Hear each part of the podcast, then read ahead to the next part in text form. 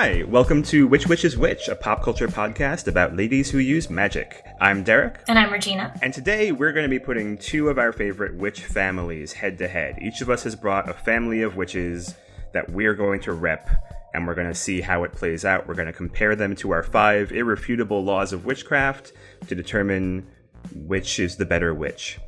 So, Regina, tell us about the witches that you brought to the table today. Who were your witches? So, my witches today are the Sanderson sisters of the perennial Halloween movie classic, Hocus Pocus.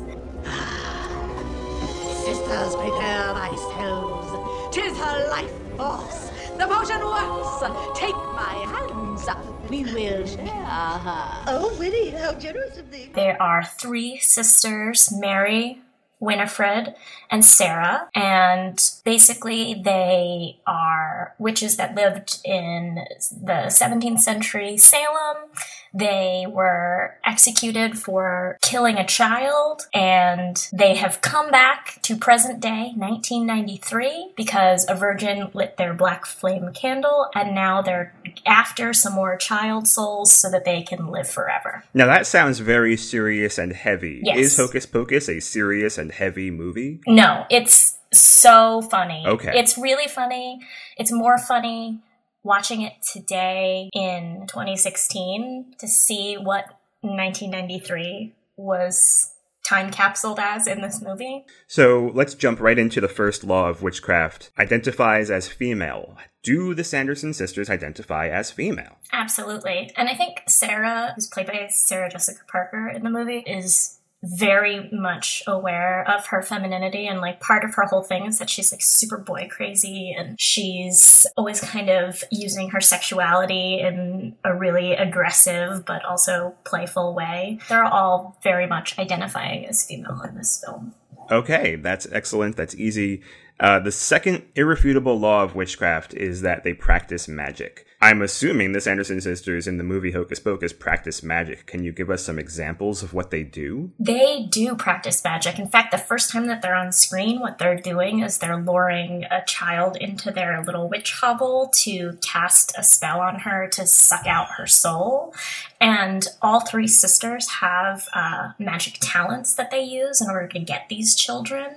Sarah uses song as hypnosis to lure children to her. Like a siren. Yes, like a siren. Mary has a smell sense that she can smell children from far away, which sounds like kind of a terrible power, but whatever. It's it's used to great effect throughout the movie. She's always smelling smelling out the children. And then the the last witch, Winifred, she has finger lightning, which is really cool, and she uses that a lot to like zap people. And I don't know what you would call it. She it, it's very show it's very showy. She's got a lot of showmanship, so she uses her finger lightning. It's really cool, and she's also kind of the brains of the operation. She's the one who keeps their spell book named Book that is supposedly or probably literally bound in human skin and was given to the three sisters by the devil himself. The third law of witchcraft is demonstrating feminism. How do the Sanderson sisters demonstrate feminism to you? So I would say yes, the Sanderson sisters are feminist. They definitely believe that as women, they are of equal power to men, even in their 17th century Salem society where we first see them. One of the most poignant parts of the movie to me is when two kind of bully guys that have been messing with the main character, Max, throughout the movie say something to the effect of, Why is it always the ugly chicks that are out late at night? And the three sisters turn around in unison, and it's, it's so beautiful. They turn around in unison, and Winifred says, chicks. And then the next shot is the two guys hanging from cages in their ceiling.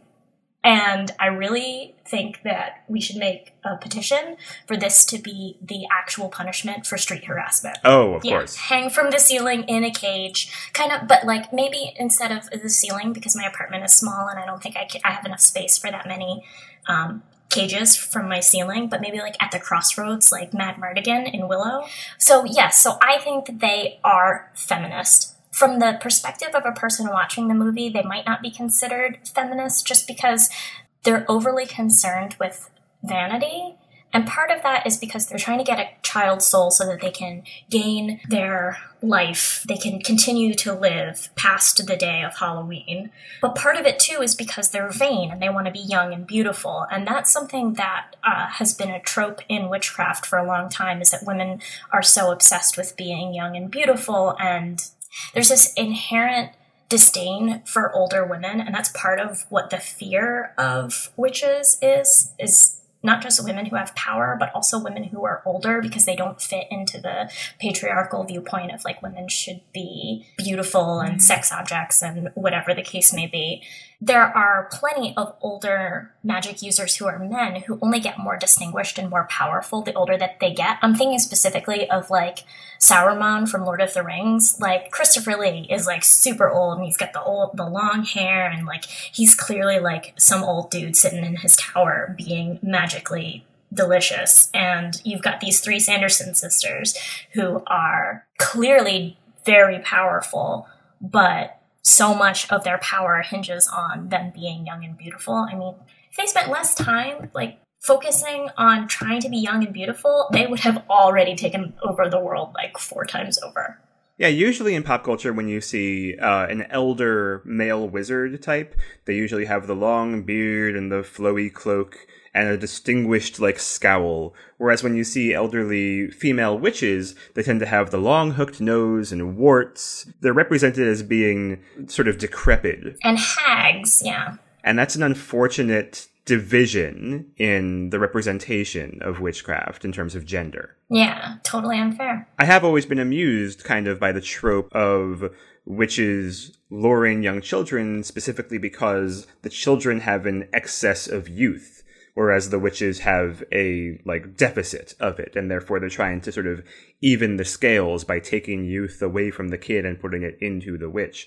It's a weird but very very alchemy focused way of thinking about humanity. Yeah, and that is the crux of the major magic that's performed during by the witches during this film is that they're making this specific potion that allows them to basically suck the souls out of these children to use the youth for themselves so that they can live forever and continue to be awesome and sing their songs. And what songs they are. There's a lot of singing in this movie. It's pretty great. They also do cast a spell on like the adults of the town that they're in that makes them literally dance until they die. And then that's the iconic I Put a Spell on You song from the movie. And it's and it's great. Screamin' Jay Hawkins, such a good song. right? I put a spell on you. And now you're mine. You can't stop the things I do. I ain't lying. No! Don't listen to them! Been 300 years, right down to the day. Now the witch is back, and there's hell to pay. All right, so the fourth irrefutable law of witchcraft is coming from a place of persecution or misunderstanding. Can you tell me how the Sanderson sisters are persecuted or misunderstood? So they are persecuted because they are completely understood, which is part of what I like about them in this movie. When we first see them, they're on they're They've got nooses around their necks. They're getting ready to be hung by, you know, um, angry villagers. And it's because these villagers are like, you guys are totally witches. You've been killing our children, and now we're going to kill you because this has to stop. And then, again, going back to the singing, then they start singing, which is really super fun. And everybody's like, no, don't listen, don't listen.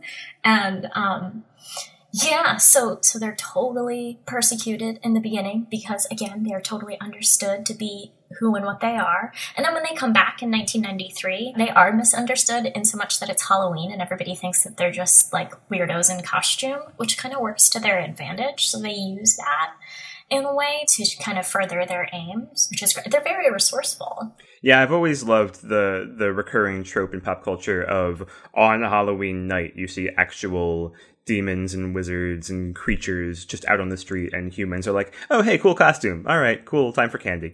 So the opposite of that happens in this film. They see somebody who's dressed up as the devil and they're like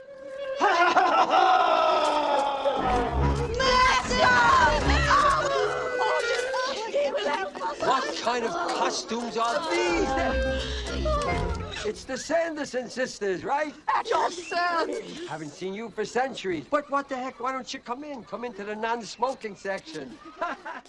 And so they go in and they're and they're like, oh, you know, oh, we, we're so excited to see you and all of this, and it's it's really great. And then he's like, oh, I'm gonna I'm gonna introduce you to my little woman, and they're like, oh yes, he has a little woman. They assume she's actually tiny. And then it's this woman who's got curlers in her in her hair, and they're like, oh, Master married Medusa. it's like a complete misunderstanding for them that this guy is literal Satan, and it's it's really great. So the fifth and final irrefutable law of witchcraft is that they be bonded to a sentience larger than themselves. What is the deal with the Sanderson sisters? Where does their power come from? Are they bonded to some sort of sentience larger than themselves?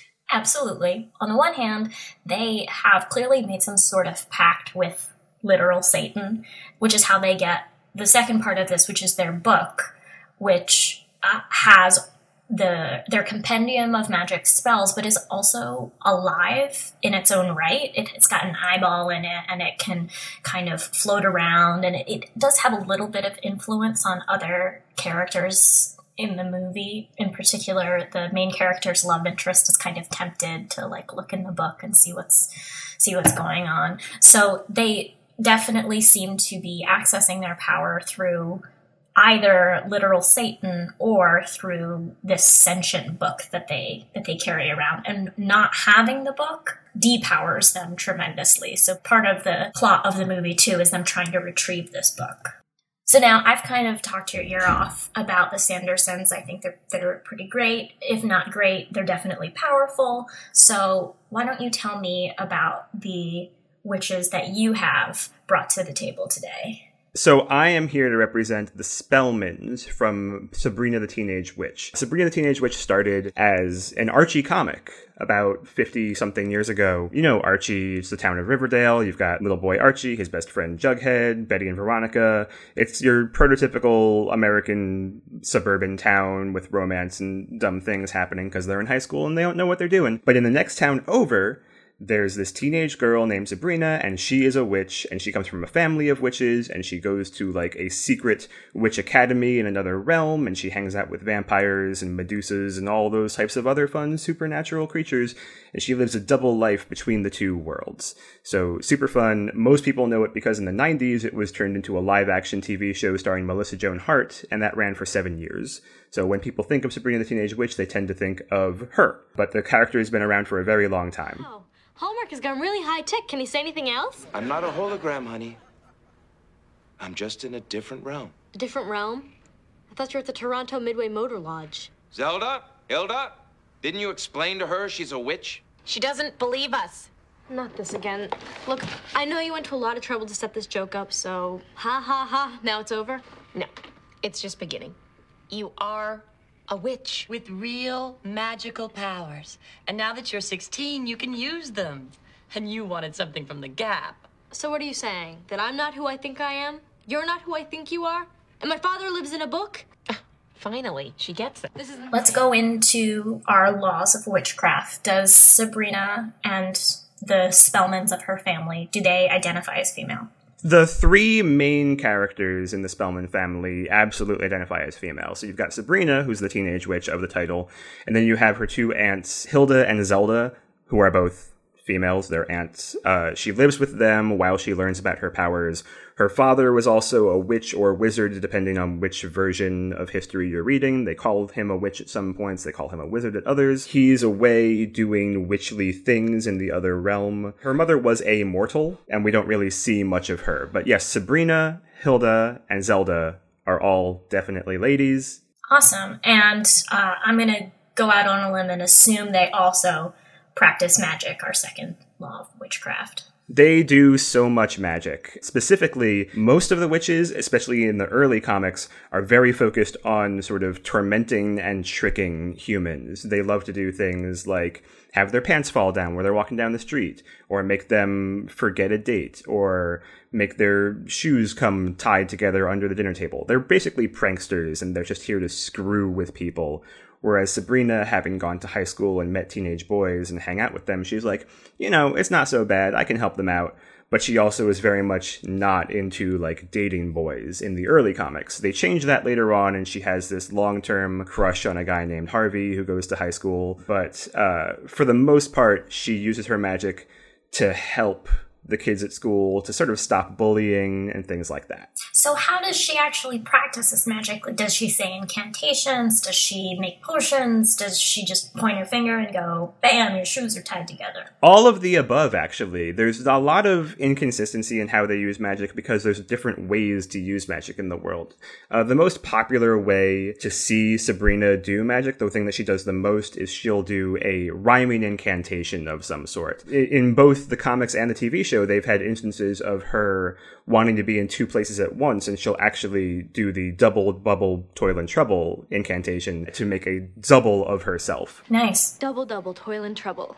Bill Shakespeare stole that from us. What a hack. It didn't work. Step aside.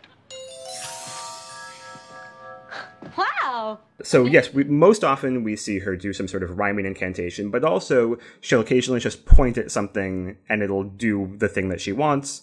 And sometimes she'll brew up a potion of some sort. In one of her earliest appearances, she makes a she makes a batch of cookies that she has infused with literal love potion number nine to make two kids in the park just fall madly in love with each other because it's fun to watch kids just fall madly in love with each other for no reason whatsoever. That's awesome. So she does all of the above in terms of making magic. Okay, so do you think that Sabrina and the Spellmans are feminists? While there's a lot to like about them from a feminist perspective, they don't really strive for like women equality in a major way in terms of the actual stories that are told. However, in the publication history of Sabrina as a pop culture figure, absolutely, she is a major feminist character before Sabrina came along, the main females in Archie Comics were Betty and Veronica, who are just two very different types of average teenage girl who spend most of their time vying for the affection of the boys in school. It's it's one of those age old questions: Are you a Betty or are you a Veronica? It's really dumb. It's really sexist. And while Betty and Veronica have had really fun stories in the comics, it was Sabrina who came along and was like, I don't care about boys. I'm here to do my thing. I'm here to help people out. I'm here to have fun. I'm going to live my life my way by my rules. Go ahead, Sabrina. Absolutely. You go for it, girl. That was definitely a thing that I think her co creator, Dan DeCarlo, brought to the comics in a major way. He came up with Sabrina in, I think it was 1962, and that was a big deal at the time. And the following year, his other big creation came along, which was Josie and the Pussycats. Nice. Which were an all female rock and roll band who in the 90s also had a movie. But yeah, uh, the Josie and the Pussycats movie was really oh, fun. gosh, it's all coming back to me. Josie and the Pussycats also will be on the upcoming Riverdale TV show, which is created by Greg Berlanti, who also does the shows like Arrow, The Flash, and Supergirl. There's a show called Riverdale coming out this year, which is the story of Archie Comics, and it will have Josie and the Pussycats, they've already been cast. They've said that Sabrina will show up eventually, but they don't have plans for her right now. Interesting. All right.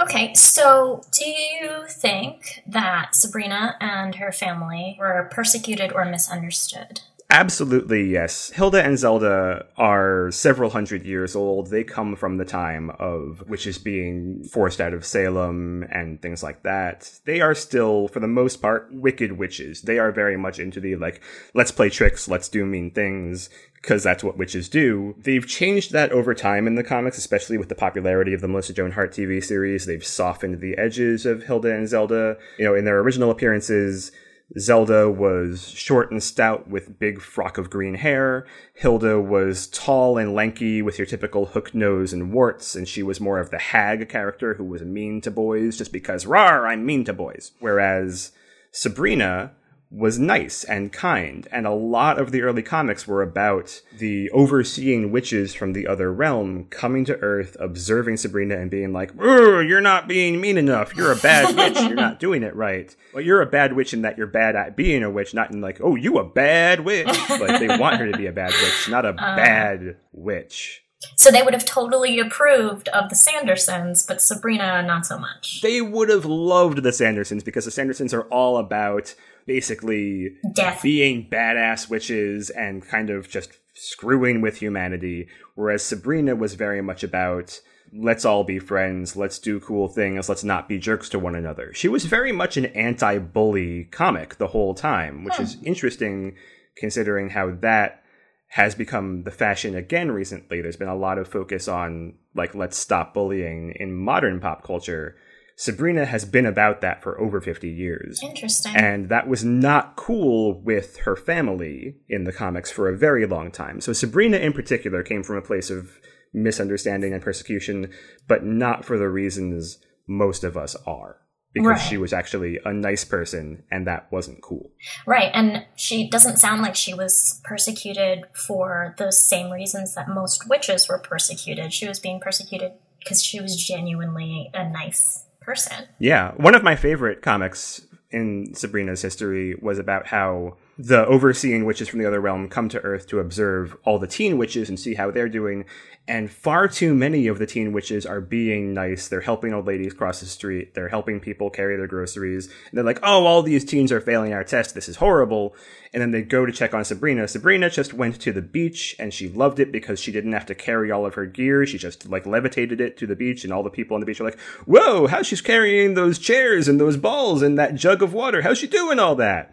She uses her magic to like pour herself a glass of water. She uses her magic to set up the umbrella so she doesn't have to get like too much sun on her. But she basically exhausts her powers. She runs out of like magic juice basically inside of her. Because again, they're very fast and loose with the way magic works in these comics. Sure. Uh, and so she's out of fuel and she's like, well, now I have to carry all my stuff back home. This sucks. Oh, well. And she just picks up her stuff, starts walking home, and the overseeing witches start running their test on her at that time. So they like attempt to have a safe fall on a little old man walking down the street. And she's like, Oh, I would help, but I don't have magic right now. Sorry, old man.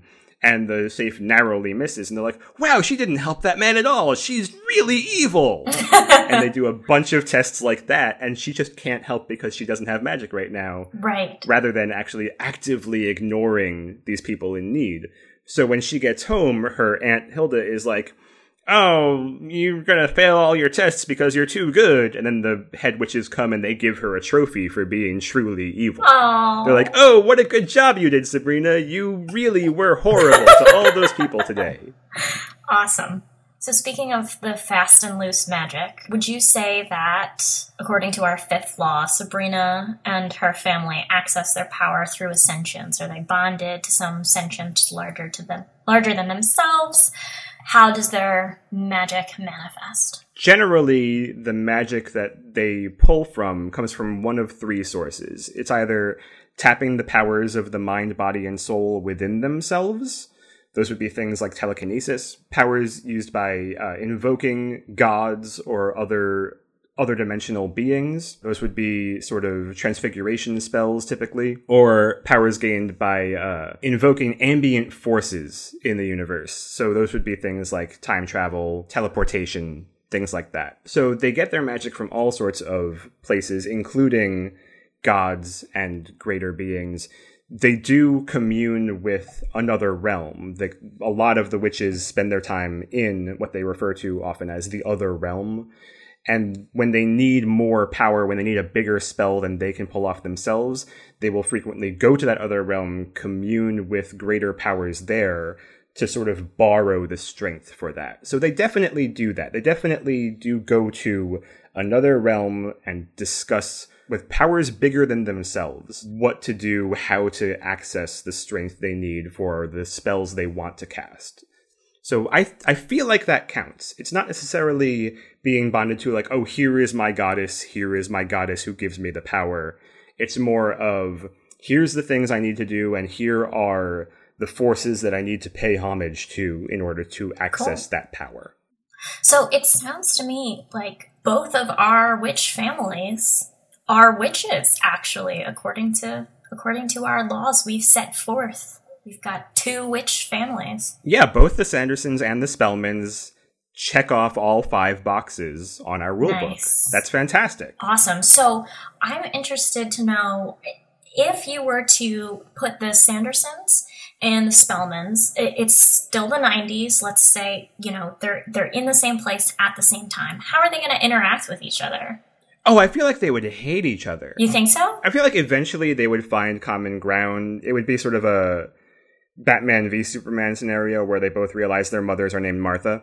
I feel like the Sandersons and Spellmans would initially be really catty at one another and judge each other and sort of tear each other apart. But then they would realize, like, oh, we both love ham. That's great. Let's just have ham. I don't know. I feel like the two, and I feel like Hilda and Zelda would be like Sandersons, like let's hang out, like let's vacation together in the other realm. And Sabrina would either be pushed out or would be actively looking to try to get her aunts away from these like bad new friends that they found. Yeah, that makes a lot of sense. Sorry, I've been watching the the live action TV show most recently to get that in my head because it's the most popular version of Sabrina. Totally, yeah. That in that version, Zelda and Hilda are much more relatable, nice people because another representation of witchcraft probably wouldn't have lasted seven seasons in syndication. Totally. Okay, so so coming from that perspective, that's that's also those are also the Spellmans that I remember because I didn't I didn't read the comics. Um, so the Spellmans that I'm familiar with are the Melissa Joan Hart era of the Spellmans. So yeah, I think that they would probably they would probably hate each other a little bit. Even in that version, they would- and Zelda got along with evil witches. They maybe went to witch school together, Yeah. and they have fun memories of witch prom, things like that. I would also say a common ground that they would have is that both families turned a random guy into a cat. Well, actually, um, not so much in Sabrina the Teenage Witch. The cat in that is actually another witch. Being a cat is his punishment for attempting to take over the world. Oh, I see. But th- did but they So Salem. did they is- turn him into that or no? He's just like their bud who's hanging out. No, that was that was the witches' council. That was part of that larger uh, authority in the other realm. Taking over the world is not cool. Taking over the world is basically against Okay. the rules. You can't use your magic that, that. way. And so when they discover that he has a very detailed plan to take over the world and he's ready to put it into action, the council basically calls Salem the wizard in and they're like, okay, that's not cool. You're under arrest. You've been tried. Your punishment is however many hundred years as a cat. Boom. And so suddenly Salem is a cat. And now he lives with his friends, Hilda and Zelda. Got it. And he's basically stuck as their cat. Got it.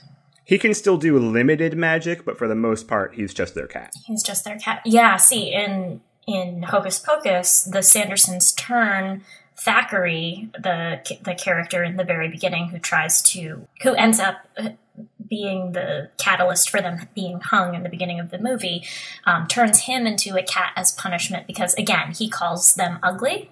And so instead of killing him, their sentient book cues up a spell for eternal life as a cat. Oh, And super so- fun. So there's also um, dude turned into a cat crossover there, but um, One of my favorite things about Salem as a cat is that as time went on and they started to soften Zelda and Hilda in the comics and make them more relatable and likable, they also made Salem more of that negative side of the family. They made him more of like the the devil on Sabrina's shoulder telling her to do bad things. interesting. My favorite example of this, a few years ago, they started a legitimate horror comic line at Archie, and they started it with a series called Afterlife with Archie, which kicks off with Jughead's dog, Hot Dog, getting hit by a car. And Jughead is distraught. It's his best friend, the dog, like dying in his arms. What he does is he runs over to Sabrina's house with the dying dog in his arms and is like, You have to help, you have to help my buddy. And Zelda and Hilda are immediately like, we can't do that. If he were dying, we could stop it, we could heal him, but he's already dead. He died before you got here. We can't reanimate the dead. Sorry, that's a rule. And so Jughead goes home all sad. And Sabrina's like, I wish I could help. And Salem says to her, Well, there are magics that your aunts don't use. Come with me. And he leads her to a copy of the Necronomicon in their library. And she's like, Ooh, dark magic. This is fun. And so she flies over to Jughead's house. That's also what I say when I come into contact with dark magic. Oh, dark magic! This is fun. You just love books that are bound in human flesh. That's your thing. Obviously, But so Sabrina and Jughead go out into the woods, and Jughead buries Hot Dog, and Sabrina does her incantation, and the next day, Hot Dog rises from the grave as a zombie, and he bites Jughead, and thus starts the zombie outbreak that eventually will destroy all of Riverdale. Sabrina doesn't get to see any of this, of course, because when she comes home, Hilda and Zelda have both been like, Where'd Sabrina go? And Salem is not very good at keeping secrets, so he tells them about the Necronomicon, and they basically banish Sabrina to the other realm for a year. They're like, you know what? A year is nothing for a witch. This is fine. You'll see your friends in a year, but you screwed up. You broke the law. Get out of town. and so she misses the zombie outbreak that she started. now that we've pitched each of our witch families, comes my favorite part of the show. Presume that we each have a coven. Let's pretend. Let's air quote here. Pretend. Pretend. If we did have, again, air quotes, Uh-huh. have a coven, which family of witches would you invite into your coven? You can only have one the Sandersons or the Spellmans. Who would you have and why? Who would be in your coven? Well, I'm I'm gonna go from the perspective that I'm I'm inviting the 1990s Melissa Joan Hart Spellmans into my coven. And the reason why I'm not inviting the Sandersons is because they are so powerful. I think that I would end up with witch imposter syndrome and I would be like totally worried that the Sandersons would look at me and be like, mm-hmm. I don't think so. But the Spellmans, they seem pretty chill. I feel like they would be a nice addition to the coven. They've got a lot of power. They know how to get into the other realm. I think that they would be good to have around. Yeah, absolutely. They're a lot of fun, especially especially the 90s sitcom version. They're a lot of fun. What about you? I would also go with the spellman specifically if we're talking about the 90s sitcom version. They're super fun, they're really generous and lighthearted. Their idea of just day to day magic is things like making a cake or making like a really handsome escort to bring them to a party where they didn't have a date and he's just the perfect gentleman and all the other girls are like oh your date is so fantastic That's what I want. they use really selfish magic in really fun ways. Plus, when you're having your regular coven meeting, you gotta have good snacks. Good snacks. And the Spellmans, they can whip up snacks like nobody's business. The problem being, and once again, this is referring to the 90s sitcom version, they can only conjure non-name brand products.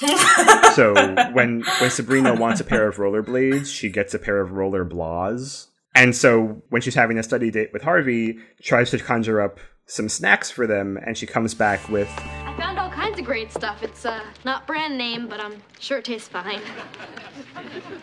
Schmickers? N and N's. Butter thumb? Where do these people shop? I don't know, but if you're thirsty, there's Popsy. Do they have you? No, but they have Hey over here. they're all clearly name brand candies and sodas, but not quite. Not quite. They're just slightly off brand. But you know what? That's cool. Having grown up a lower middle class American, I am completely fine with alternative, non name brand stuff. I was a big fan of Dad's brand root beer when I was a kid. Uh, I really loved Mhm, cheesy mhm. puffs instead of cheese doodles or Cheetos. You know, those were my jam as a kid. And so I would be totally fine with those snacks. That wouldn't bother me. The important thing is there's a lot of snacks and they were free. Right. And that is what you need to have a successful coven meeting. I So the Spellmans are fine with me. I agree. I agree. I say we we invite them in, and then we just don't tell the Sandersons because I think if they heard that that Never they the that the Spellmans got invited, but they didn't, that there would be some retri- retribution, and it would just be bad news. We'd all be cats. It would just They would burn my house to the ground. probably while you were in it. They're really dangerous, like and super powerful, and they kill people. Don't get me wrong, they are fun to watch. Yeah. Ooh, they are scary, scary. They're exciting characters. And they're very powerful. I'm I'm intimidated by them. They're they're amazing witches, but they're also scary, and I don't want to be near them. They're so scary. And i think that's what that is one of the things that i love about the sandersons in general is that they're so scary and that they should be really unlikable and yet they are so appealing. Mhm.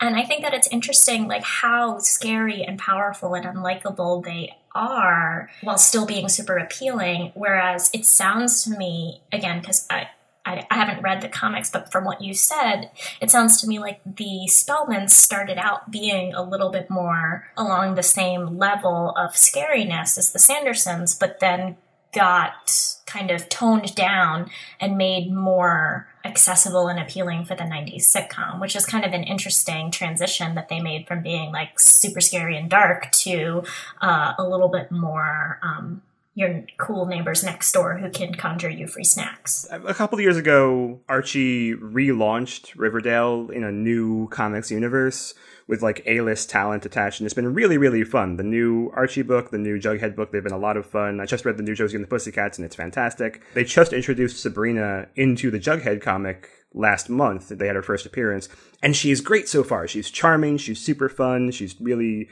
witty and clever, and just a ball. She's absolutely fantastic. We have not met Hilda and Zelda yet, so it's yet to be determined whether in this new version of Riverdale they are scary or they are nice we'll find out. I'm looking forward to it. I'm really enjoying those comics a lot. Nice. All right. All right, so I think that wraps things up. It sounds unanimous. We both really would like to hang out with the Spellmans. We're both really impressed by the Sandersons, but we would really love to hang out with the Spellmans. Agree. Oh, will the Sandersons and the Spellmans have a uh, dance musical number? There's a lot of singing in that in that movie. Do they ever sing in um, they don't sing so much on the Sabrina sitcom, but they do dance a Did lot. you dance? Okay, so maybe they can be like the Fly Girl backup dancers to the Sandersons. I'm down with this. The Sandersons can be the R&B jazz trio at the front of the stage, and Mhm. the Spellmans will be the dancers Yeah. at the back of the stage. Yes. This is great. I love this. Yeah, I would love to see that performance. There would probably be a lot of production value, a lot of finger lightning, maybe, you know, some other stuff in the back. I'm just thinking of the snacks. I'm thinking of the Spellmans like conjuring like free off-brand snacks to toss into the into the crowd. Yeah, instead of confetti falling down during their big number, it's just a bunch of snooker bars and, and Snooker bars and Popsy. what, would- what would the off-brand Milky Way be? Milky Woos? Milky Woos. Milky Woo bars falling from the ceiling. Yeah. That's great. Lots and lots of bags of Roofle chips, Roofle chips, Yeah. cans of Prongles. Prongles. Yes. that would hurt. Ouch. Why did you drop a tennis can on me? Coming to this if you're coming to this performance you would have to like have umbrellas like lined up in the beginning. You would have to like take an umbrella on your way and like why do i need this umbrella? And then when there are prongles raining down on you you'd be like glad i had this umbrella. Prongles.